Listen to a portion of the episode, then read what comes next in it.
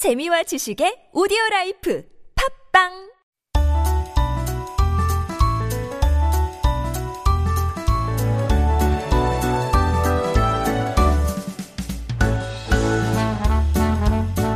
It's time for Making Connections, and today our guest, well, she grew up as a child prodigy in violin. Trisha Park graduated from the Juilliard School of Music and received her MFA in writing at the School of Art Institute of Chicago. So, fueled by her inner creativity and curiosity, she decided to embark on a new adventure by returning to her roots in Korea. She's a Fulbright grant awardee in creative writing and working on her first book. Trisha is also on faculty at the music department at the University of Chicago. So we're very excited to have her join us on the show and talk about her life and also connect the dots between creativity and curiosity. So good morning, Trisha, and welcome to Life Abroad. Thank you. Thank you so much for having me. I'm pleased It's- to be here. It's a great pleasure to have you on the show. Um, you were saying right before we went on air that um, you've been on radio before, but first time in Korea. Yeah, I mean, I think years ago I was on, I did an, an interview, but this is the first time I'm doing live radio in Korea. Yes, that's what we like to hear. First time with us. So welcome to the show. Um, so I was introducing you, and actually that was a condensed version. You have many hats: violinist, educator, writer, also the host and producer of an original podcast called "Is It Recess Yet?" Confessions of a Former Child Prodigy. Um, I was expecting someone in her 70s, but you're definitely not anywhere near that. So much that you have done and uh, amazing sort of career even so far. So I guess we'll have to talk about all of that and we will, but there is a lot to unpack. And let's start at the beginning then. I guess we have to start with your career as a violinist, a child prodigy. Um, how did you pick up the violin? And um, yeah, let's talk about that journey first. Um, yeah, the violin was just kind of a thing that I did, like most kids. I mean, certainly in Korea do, Mm-hmm. but it was an extracurricular, sort of like you know, you might be a swimmer. Did your play- parents have something to do with it? Maybe Um, nudge you in that yeah, direction? I've been really lucky that my parents have never been like the stereotypical kind of like hovering parent. Oh. And so they, my mother in particular read somewhere, I think that like stringed instruments were good for um, kind of brain development and Yes. helps with, with school and focus. And so just really because she's great and my parents are great that they just wanted to give us a chance to do this thing. And mm-hmm. then it kind of snowballed from uh-huh. there. Mm-hmm. Mm-hmm. Did you feel that you had a natural talent for it? Did you fall in love with the in- instrument right away? Yeah. I mean, for me, the, the relationship is a little bit complicated only because I've been doing it like really my whole life. And so I don't feel like there was a moment for me anyway where I was like, oh, I really love this. Mm. But it's just always a thing that's been part of my life. So it's almost like an extension of Right. me, almost part of my body. Because I did hear that you started at age 5 Mm-hmm. I can't remember what I ate or did at age five, and yet you picked up the violin for the first time at age five.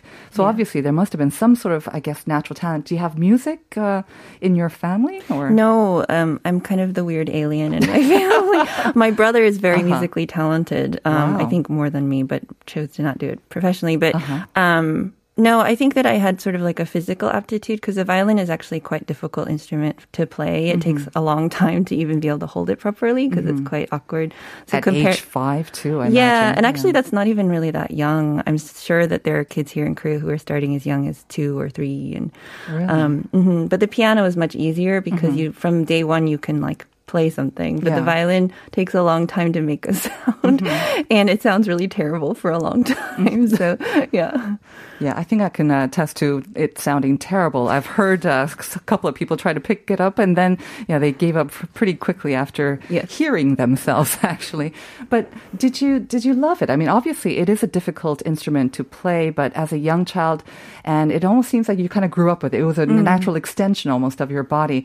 But wasn't there ever a time when you're like, "Ah, I don't want to do this anymore? You know, I was too young when I when you made me start this, and did you rebel and say, No, not for me anymore. I want to try something else. yeah.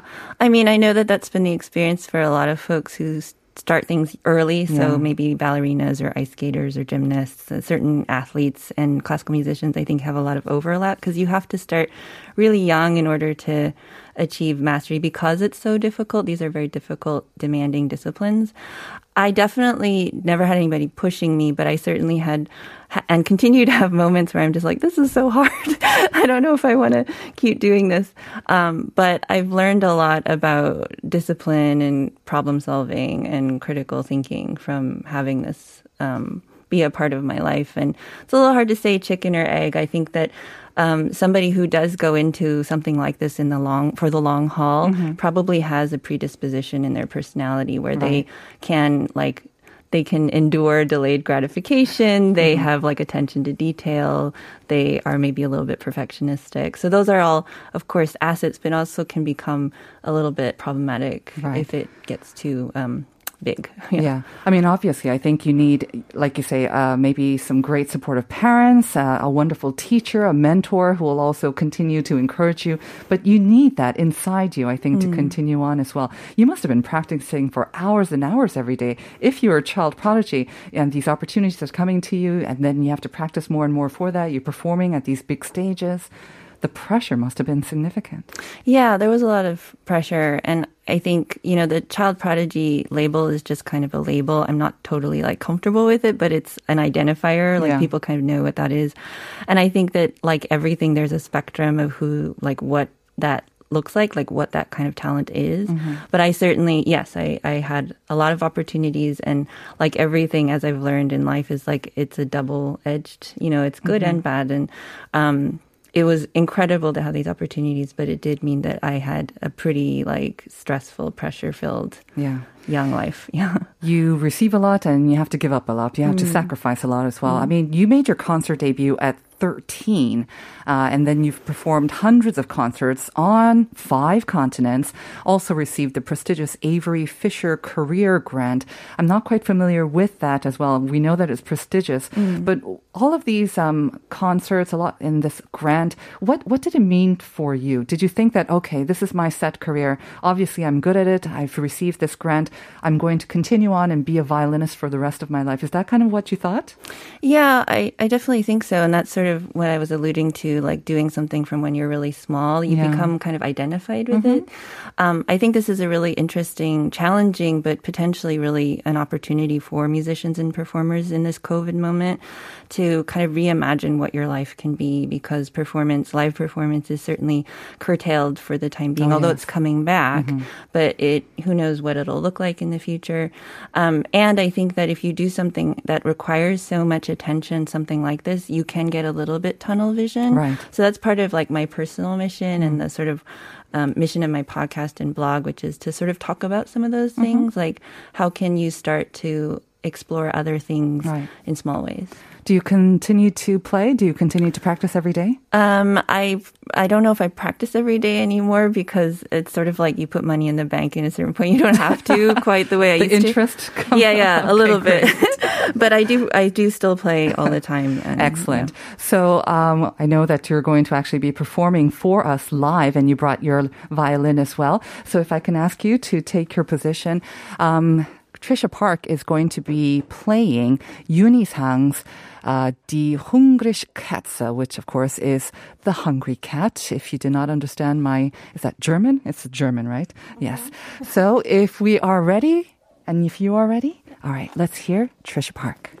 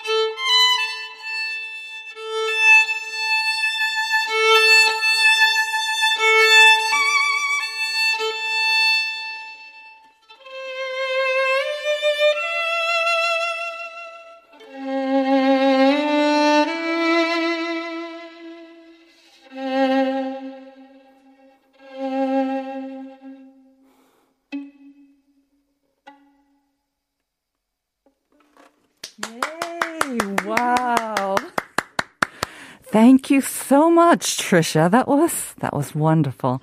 We don't get a chance to hear a lot of live music at this hour in the morning, but I have to say, I don't know. It's like uh, I'm not a musical expert, but um, 약간 답답한 마음. You just kind of like refreshed it, 시원하고, and then and then you brought some emotions. That was really really lovely. Thank you so much for that. Thank you.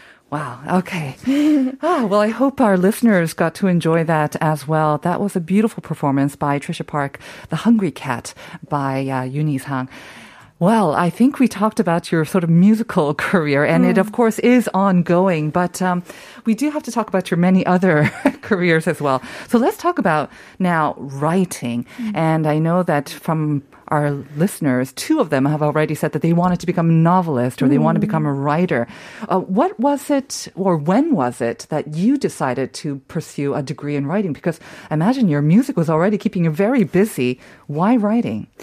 Um, yeah, so I started writing a little bit in high school, but then because the violin just sort of demanded so much time and attention, a lot of my other interests kind of you know were set aside for a while. And then it was only a maybe a few years ago that i started um like writing just for myself. And then um, some friends of mine who were kind of serious writers like looked at my writing and i kind of applied to mfa programs just to see what would happen just kind of an experiment. And i didn't expect to get in anywhere. And then i had some options and then there was this opportunity to an mfa can be a really great if you know i have sort of there are complex feelings around it, but I think if you have the opportunity to do an MFA in creative writing and it's not a huge financial burden, um, I think it's an incredible opportunity to like really work on something, you know, without having to think about how do you fit writing into your, you know, real life you know? You might have a full-time job as an adult like i did and so like um, having the opportunity to do it um, concurrently with my life was was a huge gift Uh, you make it sound very easy, Trisha. I- I don't mean to, I mean, getting into it. I mean, like I said before, um, I think a lot of people, and we hear it in the media here, that actually with the corona, I think more people just spending a lot more time at home. Lots of introspective thoughts, you know, whether mm-hmm. they like it or not, but they're expressing themselves in creative ways, whether it's art or in writing. And so mm-hmm. I hear that publishing houses here in Korea, they're actually getting inundated with manuscripts, oh. like the 30 year old mothers who have become mothers for the first time, and they're sharing their experience, or seniors who are now saying, now that I've, I have all this Yes. experience, they're sharing it, or even people who have quit their day jobs and are embarking on this wild adventure. But I don't think that a lot of people, even if they're interested in becoming a writer, they don't feel confident in the content, that they have an interesting story to tell, or they have an interesting story, but they have no idea in how to express it in writing, which mm. can be kind of a daunting sort of form of communication. So tell us, how did you get the confidence to go for this? And then what do you think is it about your writing that also got you into it? So I I want to say I didn't mean for it to sound easy at all. No, I I'm just feel, and I feel totally like no, no, no, no. I don't mean right, right, right. um, but I think that's an important point. Like, Yeah. I think um, one of my writing teachers has mentioned this writer, um, Cheryl Strayed, who's like really um, kind of famous in the States, and I don't know if she's known here, but she wrote um, this book called Wild that was made into a film. So she's like a major writer. Mm. Oh, yes, we And know the movie anyway. It's Wild. Yes, Yeah. yes. Um, and with Reese Witherspoon. And anyway, so she wrote on her Twitter recently, you know, she's starting a new book. She's like, I have no idea what I'm doing. so I want to say first that I think it's, it's, I, and I've been teaching some writing during mm. COVID and it's been a really wonderful, I love teaching writing because I think I have my own insecurities and I can sort of help other people, I mm-hmm. hope.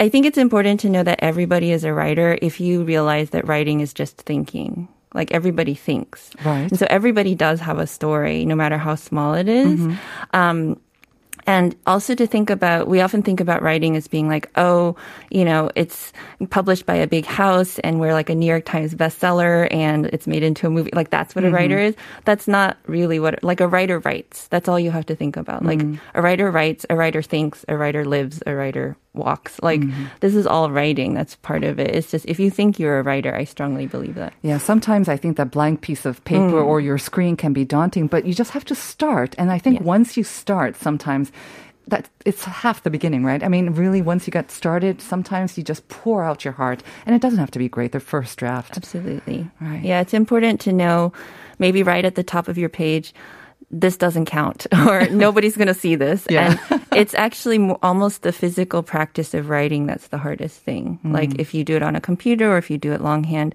like just like practicing the violin, Yeah. if you make it a regular thing like brushing your teeth Mm. or, you know, and I struggle with that too, Mm-hmm. you know, how to make it regular because of my ego and, and my insecurities, you know. Because, like you said, many musicians, especially top musicians, they have that perfectionist Yes. streak in them, right? So you want to perfect everything that you do. But there are other similarities, I think, that discipline, the daily discipline, the daily task that you set yourself to, whether it's violin or writing, that has served you well as well. Do you think the violin helped, or would you, if you could do life over, would you do writing first and then maybe take a violin as a hobby, if that is possible? Or do you think the violin helped to pursue writing? I mean, I think uh, the short answer is I probably would do it the same way, only because I don't know how helpful it is to think about doing things differently in that particular way. The one thing I would say is um, I think I would encourage myself if I met younger Trisha or somebody like me to take smaller risks sooner, to take smaller, tiny risks sooner. Um, I'm so grateful for what the violin's given me, and it's mm-hmm. also given me a story. It's mm-hmm. the, it's like what I think about and write about. It's like the lens that I look at the world mm-hmm. through. So, really it's grateful. part of for your that. identity, right? It's part of your story. I want to share some messages from our listeners um, after your performance. 9910 saying, wow, thanks. Heart, heart, heart, heart, heart. 1213, that was an awesome piece of music. It kind of started my day. Thank you for that live performance. 5624, 악기 연주를 그렇게 하실 수 있다니 정말 부럽네요. 저는 꼭 오케스트라 단원이 되고 싶어요. Um, also, Elber Um, one of our regular listener, just loved that quote that you said, everything thinks everybody has a story to write. I think that is definitely true, but we just sometimes don't feel that it's interesting enough. Do you think everyone does have an interesting story? Absolutely. I, 100, 1,000, 1 billion percent. Everybody has a story. Yeah. So tell us about your story. What's this book you're working on? Um, so kind of like I was alluding to, obviously, like I'm a violinist. It's been a big part of my life. So I'm here. I'm so grateful to be here for um, a number of reasons. One is that I've never lived in Korea for an extended period. I've only Oh. really been in Korea. a few- Culture shock? Any culture shock? Um, yeah, but like yes and no. So, um, but the the the things I'm writing about are kind of like looking at Korean identity and in particular Korean American identity through the lens of um, classical music. So that's what I'm working on. But as far as culture shock, like tiny things, like um. They're so silly, but like the little sarap that you have when you go to the restaurants Oh, yeah, with like the all the silver, like that's not a thing in Korea. Like the ding dong bell, that's I mean in in America, um, like talking to strangers is not a thing here. Mm-hmm. Yeah. So like, um, but people have been incredibly kind. Um, so just little things like that. Nunchi. Right. nunchi, I think is like a big topic. It's Yeah. a big topic. I can't wait to um, see your new book. Um, Thank you. You're working on it right now, I imagine, or is Um, it coming yeah. out soon? No, no, no, no. You're I'm working on it. Definitely very early stages. It's like more an idea than anything else. And but you'll continue with your podcast here in Korea as well? I intend to. Yeah. All right. So once again, that was Trisha Park, and her podcast is "Is It Recess Yet?" Confessions of a Former Child Pros- Prodigy. Trisha Park, thank you. It was a pleasure to have you on the show. Thank you so much for having me. It was lovely. And that's going to do it for us today. Um, we got so carried away with our interview that uh, we won't be able to have an ending song, but I want to thank you for your company, listeners. Hope you enjoyed the show, and I hope you'll enjoy join me rather tomorrow at nine for more Life Abroad. Stay tuned for Uncoded coming up next.